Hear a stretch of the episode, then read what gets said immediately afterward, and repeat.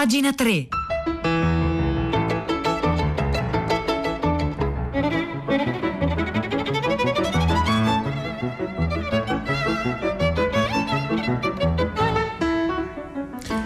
Buongiorno, buongiorno, un caro saluto da Edoardo Camurri e benvenuti a questa nuova puntata di Pagina 3, la nostra rassegna stampa delle pagine culturali dei quotidiani, delle riviste e del web. Oggi è venerdì 13 teniamo a mente questa data, quel famoso eh, terrificante film, eh, appunto venerdì 13, sono le 9.03 e noi iniziamo immediatamente la nostra eh, rassegna stampa, beh insomma eh, tenendo a mente ecco, la data, venerdì 13 ci inoltreremo nei misteri e evocheremo immediatamente un poeta maledetto, il grande Lautréamont, il conte di Lautréamont, ehm, ritratto del poeta nero, perché evochiamo Lautréamont? Perché Renzo Paris su Il venerdì di Repubblica di oggi ci parla no, dell'autore dei canti di Maldoror, ehm, Lautréamont, ehm, ce ne parla perché Ehm, tra l'altro uscito eh, per Castelvecchi Editore una biografia dedicata a Lautréamont di eh, Ruperto Long, eh, insomma questo è il pretesto eh, per parlare di un gigante della poesia eh, come il conte di Lautréamont. Ehm, questa questo è sempre piuttosto curioso, no? Bisogna sempre trovare un pretesto, magari l'uscita di un libro eh, qualsiasi, anche non necessariamente mm, interessante, eccetera, per trovare l'occasione no? per parlare di alcuni grandi. Eh, scrive Renzo Pari sul venerdì di Repubblica, quello che si sa eh, di Isidore Lucien Ducasse, eh, il vero nome del conte, è poco. Sappiamo che nacque a Montevideo il 4 aprile del 1846. Suo padre era un cancelliere del consolato di Francia. La madre, originaria come il marito della regione pirenaica di Tarbes, si suicidò quando Isidore aveva due anni. A 13 anni, nel 1859, il nostro fu sfiorito dal padre in Francia per finire i suoi studi secondari. Fino al 1862 fu convitto al, al, liceo imperiale, una vera prigione. Poi andò in un altro liceo e intanto nel frattempo eh, iniziando a costruire la sua eh, mitologia nera personale, eh, ci racconta Renzo Paris oggi su Il venerdì, insegnanti e studenti finiranno nelle sue opere gli stessi che lo soprannominavano il vampiro oh, per il suo carattere taciturno lo scemo della classe. Ecco, il genio, il mistero che viene subito trattato come il pazzo, il pazzo del villaggio, il ragazzo introverso e tutti quei cliché che si applicano quando non riusciamo a vedere la grandezza, la diversità, no? e quindi la nostra intelligenza riduce a caricatura ciò che non comprende, intelligenza che in questo modo dimostra la sua stupidità. Eh, un suo amico, Paul Lespé, lo, ricord- lo ricorderà così. Rivedo ancora quel gran giovanotto esile con la schiena un po' curva nella, dalla carnagione pallida e coi capelli lunghi che gli cadevano sulla fronte, dalla voce asprigna. La sua fisonomia non aveva nulla di attraente, era solitamente triste e silenzioso e come ripiegato su se stesso.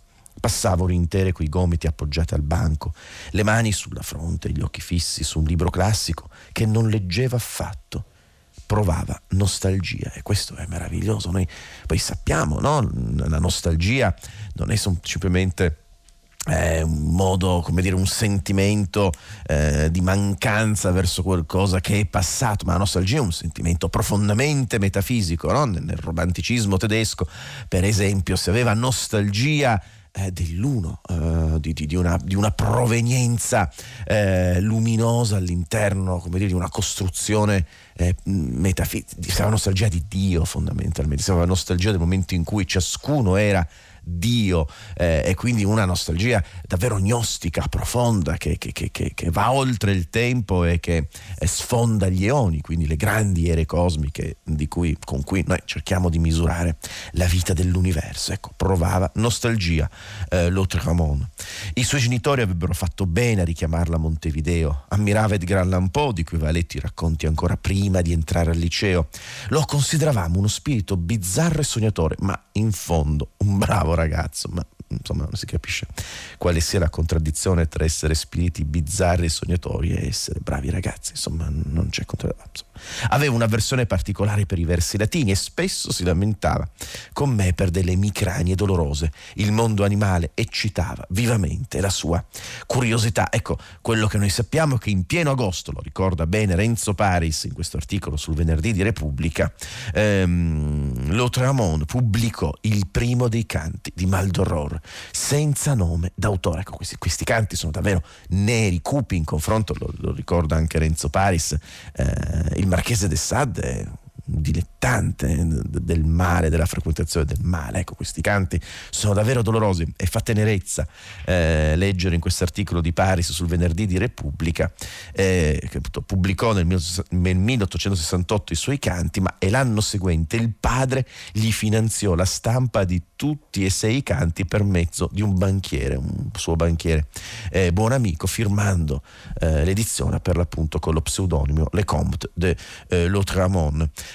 Ehm, e questo è interessante perché poi eh, morì appena 23enne, a soli 23 anni, eh, Lautréamont, eh, nel suo albergo mentre le truppe prussiane assediano Parigi. Ci sono molte ipotesi sulla morte che vanno da una forte emicrania al suicidio per avvelenamento, ma eh, scrive Paris sul venerdì di Repubblica, data la presenza di topi nei pranzi dei parigini ridotti alla fame, si è anche parlato di tifo. Ecco, eh, quello che sappiamo è che poi Lautréamont Tremont diventa eh, amato moltissimo da André Breton Ruperto Long in questa eh, biografia che scrive, uscita per Castelvecchi, dedicata eh, a questo poeta, non lascerò memorie, che appunto eh, si sofferma molto ehm, nel culto che André Breton molti anni dopo ebbe per eh, la riscoperta, ebbe per eh, Lautréamont. Eh, Ruperto Long accenna anche alla controversia animata da Breton, Camus e Sartre negli anni 50 per i loro diversi giudizi sull'opera di Lautréamont. Nel manifesto del surrealismo Breton aveva scritto con i canti di Maldoror nacque il surrealismo. Per trovare esempi più antichi bisogna risalire ai profeti e agli oracoli.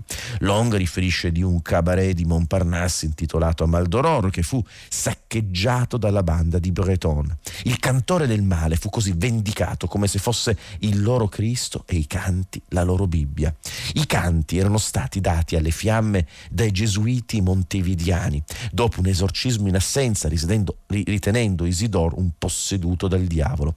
Al contrario del nostro, quei gesuiti invasati pensavano che descrivendo il male non si potesse arrivare al bene. Li aveva spaventati il protagonista assoluto dei canti, il cavaliere nero Maldoror appunto che oggi scrive Renzo Paris, cercando un po' qui di normalizzare. Potrebbe assomigliare a un cavaliere vendicativo come nei western di Sergio Leone. Ora, se c'è un'atmosfera che insomma, mi sembra la più lontana al mondo eh, rispetto alla poesia di Lautréamont sono proprio western di Sergio Leone, però insomma va bene tutto. Eh, contro le formiche umanitarie, scrive eh, Renzo Paris ancora sul venerdì di Repubblica, Maldoror eccede nel male. E qui c'è poi una descrizione durissima di quello che capita in questo libro, eh, rispetto a cui veramente le fantasie del Marchese de Sade sono roba roba semplice, quasi accettabile, per quanto siano letture durissime e inaccettabili inaccettabili. Ehm, insomma, si racconta appunto tutta la vicenda di questo meraviglioso, terribile libro maledetto. Vi segnalo questo articolo eh, di Renzo Paris su Repubblica dedicato al grande eh, Lautréamont. E se volete, questa mattina al 335 5634 296 proviamo a stare all'interno di questo mistero, dei misteri in generale, li indagheremo e chiederemo quale mistero tra tutti i misteri è per voi il più misterioso 335 5634 296.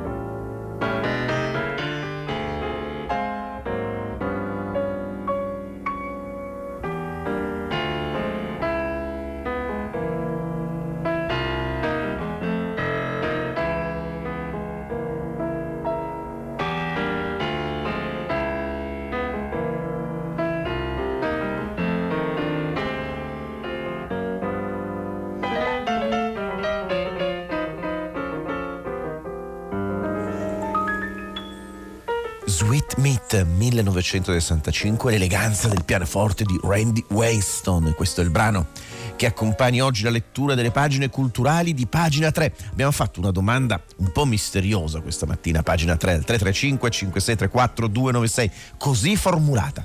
Quale mistero tra tutti i misteri è per voi il più misterioso? Pietro del Soldà, buongiorno. Ciao Edoardo, buongiorno, eccoci, buongiorno agli ascoltatori di pagina 3. Allora, Posso chiederti quale oggi, mistero tra tutti i eh, misteri è per te il più misterioso? Il mistero... Eh, che rapporto c'è tra le nostre idee e le nostre azioni? È una cosa su cui mi interrogo da molto tempo. Secondo me non bastano le neuroscienze, quello è un mistero, non lo scopriremo mai. Ah, eh, ma sai che più tardi nel corso, nel corso, della puntata di pagina 3 affronteremo questa questione qua che tu hai detto, il rapporto fra idee e azioni, il libero arbitrio, insomma. Quindi Insomma, eh, hai, già, hai già, hai già fatto luce sul mistero. Tra teorie e allora, prassi, sì, va bene. Noi oggi Invece affrontiamo un'altra Non è misterioso non è, in questo eh, momento. No, non è misterioso. Il tema della tua puntata. No, però tocca un, un, tema che sta un po' scivolando nelle differenze ed è davvero grave che ciò accada. Mi riferisco alla nuova terribile strage di migranti in quel eh, braccio certo. di mare che separa l'Italia dalla Libia, altre 94 vittime di cui si parla, ma forse non più con lo stesso slancio, inevitabilmente con la stessa partecipazione di qualche anno fa, anche perché dall'altra parte c'è il bollettino giornaliero dei morti per Covid in Italia. E noi non dimentichiamo il resto, abbiamo già dedicato due giorni fa un'intera puntata di tutta la città ne parla a chiederci se è, è, è, è lecito dimenticarci tutto quello che accade nel mondo pur concentrati inevitabilmente sulla pandemia che ci sta trasformando certo. la vita e noi continuiamo in questo sforzo di tenere alta insieme ai nostri ascoltatori anche la soglia dell'attenzione su cose che peraltro ci riguardano da vicino, molto da vicino. Parleremo di nuovo di quello che sta accadendo in quel braccio di mare dove c'è ormai solo una nave di una ONG che è Open Arms che aveva salvato ma in realtà poi invano perché è morto un bimbo di sei mesi che ha commosso l'Europa due giorni fa, ora arrivano notizie di nuovi naufragi al largo della Libia, ma noi ne parliamo di questo prendendo sul serio la, la telefonata di Antonio da Trento che a prima pagina ci ha chiesto di andare più nel eh, profondo, di eh, scandagliare le radici gesti- de- de- de- delle partenze. Lui, lui, dice giustamente il problema non sono gli sbarchi, sono gli imbarchi e quella rete di trafficanti criminali, di lobby di potere che ormai sono gigantesche, non solo nel continente africano e che gestiscono il traffico di esseri umani un po' come si gestisce il traffico di droga nel mondo, potentati che condizionano la politica di molti stati africani, ma non solo, eh, che sono dunque difficili da affrontare e vanno perlomeno raccontati. Dunque noi oggi a tutta la città ne parla, affrontiamo di nuovo il tema e la tragedia dell'immigrazione dei morti in mare partendo da, dall'inizio, dall'origine, da dove inizia questa vicenda, questa odissea per milioni di persone che spesso si conclude nelle, nei modi che abbiamo visto, che oggi i giornali documentano, insomma, foto di gommoni affondati. Grazie Pietro del Soldà, questo è il tema grazie. della puntata di oggi di Tutta la città ne parla. Eh, noi continuiamo la nostra rassegna stampa, abbiamo chiesto ai nostri ascoltatori al 335 5634 296 quale mistero tra tutti i misteri è per voi il più misterioso. E ci sono molti messaggi, c'è un messaggio. Lo Tromon in dialetto materano ha un significato brutto brutto, ci scrive un ascoltatore o un'ascoltatrice, qui chiederò l'aiuto eh, della, di una delle grandi colonne di Matera, eh, Italo Massari. Se ci sta ascoltando, magari insomma, anche privatamente può dirci cosa significa eh, questo messaggio misterioso. Ecco, iniziamo proprio così. Poi, caro Camurri, lei spero, ieri, spero in modo ironico e provocatorio, affer- hai affermato che Beethoven sia stato tra gli inventori del jazz. Questa è una cosa assolutamente infondata.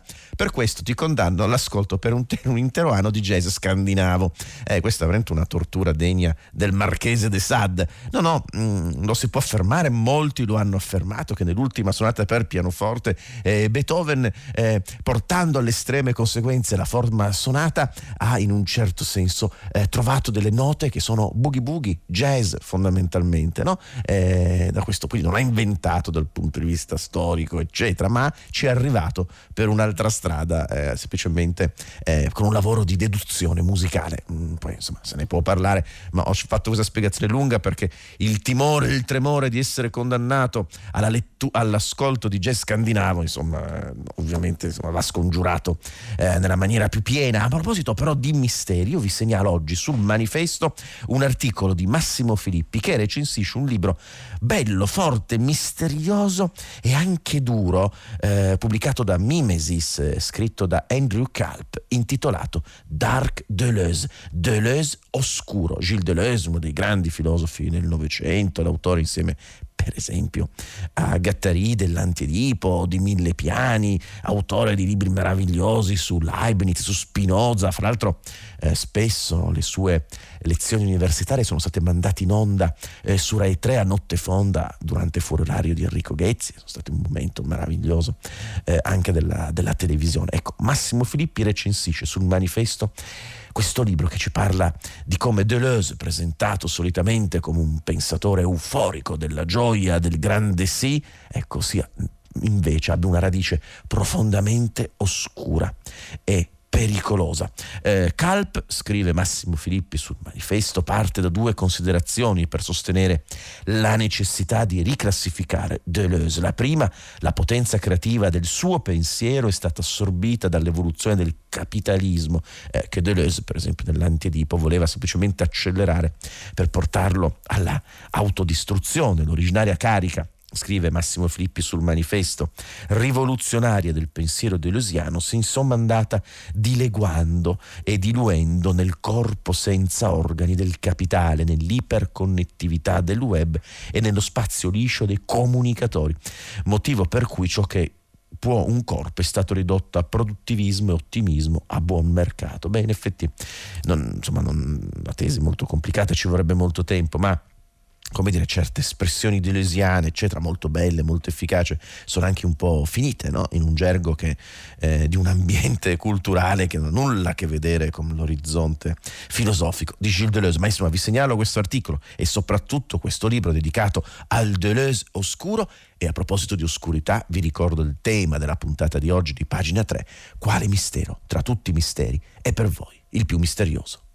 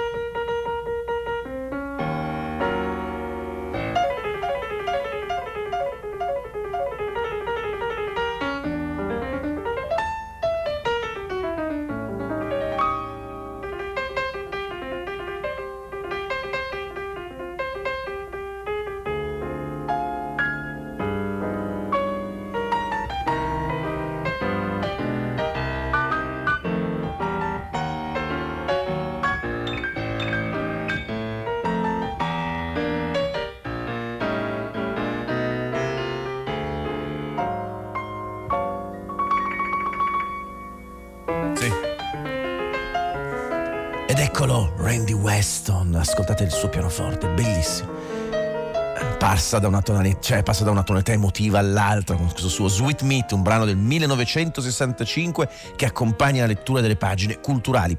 Eh, quale mistero tra tutti i misteri è per voi il più misterioso? Molti messaggi arrivano, un ascoltatore non ha dubbi, dice è la morte. Mm, sì, certo, ed è un mistero irrisolvibile perché come insegnavano gli antichi, quando c'è la vita non c'è la morte, quando c'è la morte non c'è la vita, e quindi c'è una specie di incompatibilità, incomunicabilità ontologica logica tra i due mondi, cioè il mondo della vita in cui si può porre la domanda del mistero e il mondo della morte in cui non si può più porre alcuna domanda. Eh, altri, altri messaggi arrivano, davvero eh, ce ne sono tanti. Daniela da Terni, il mistero più eh, misterioso per me è l'amore, quello vero, innamorarsi di una persona in un universo eh, di persone. Mario dice l'origine dell'universo. Eh, Donatella da Ravenna, come può ancora oggi l'uomo essere nemico dei suoi simili e del pianeta che abita mistero. Eh, questo per esempio è uno dei grandi misteri. Eh, ne abbiamo parlato, mi pare, nella giornata di, della mattinata di ieri, indagati da, per esempio da Ilsa Morante, Ilsa Morante eh, in, tutta, in, tutta, la sua opera. Ma noi continuiamo a stare nel mistero. Vi segnalo dal sito leparolellecose.it. Eh, in questo sito hanno pubblicato eh, una lettera meravigliosa, incredibile e piena di dolore, di oscurità e di mistero di Dostoevsky. Perché? perché la casa editrice Il Saggiatore ha pubblicato proprio in questi giorni per la prima volta integralmente l'epistolario di Dostoevsky, una traduzione proprio tutta nuova a cura di Alice Farina insieme a Giulia eh, del Florio, Elena Freda Piredda. Ecco, eh, quindi le parole le cose.it per festeggiare questa pubblicazione importante, tutto l'epistolario di Dostoevsky, ha pubblicato la lettera che lo scrittore russo mandò al fratello in giorno in cui seppe, una volta sul patibolo, che la pena di morte era stata infine commutata dallo zar in quattro anni di lavori forzati in Siberia. Fratello, amico mio caro e deciso, scrive, scriveva Dostoevsky, era il 22 dicembre del 1849, sono stato condannato a quattro anni di lavori forzati nella fortezza e poi nei ranghi dei soldati semplici. Oggi, 22 dicembre, ci hanno portato sul patibolo della piazza d'Armi armi. Ci hanno detto la sentenza di morte, ci hanno fatto baciare la croce, hanno spezzato sopra la testa le spade e ci hanno fatto la toeletta del condannato. Poi ne hanno messi tre al palo per eseguire la condanna. Ero il sesto. Ne chiamavano tre alla volta, perciò a me toccava il secondo turno e mi restava da vivere non più di un minuto.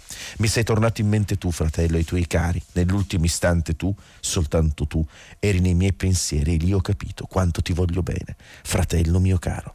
Ecco, vedete, questa, all'inizio di questa lettera meravigliosa si assiste davvero a un misterioso processo alchemico, cioè si parte dalla morte, la morte imminente, Dostoevsky stava per essere ucciso, poi si salva e questo passaggio della lettera si conclude con l'amore luminoso verso un fratello, quindi un passaggio veramente dal piombo all'oro in pochissime righe con la forza, la potenza, anche la sobrietà in questo caso di questa meravigliosa lettera di Dostoevsky. 335 5634 296, quale mistero tra tutti i misteri è per voi il più misterioso?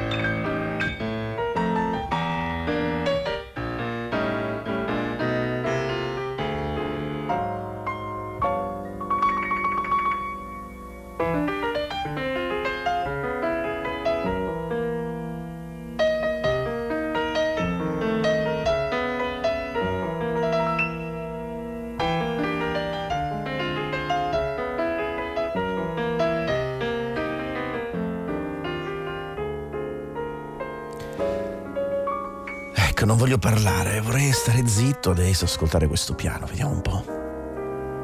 Potrebbe essere un misterioso.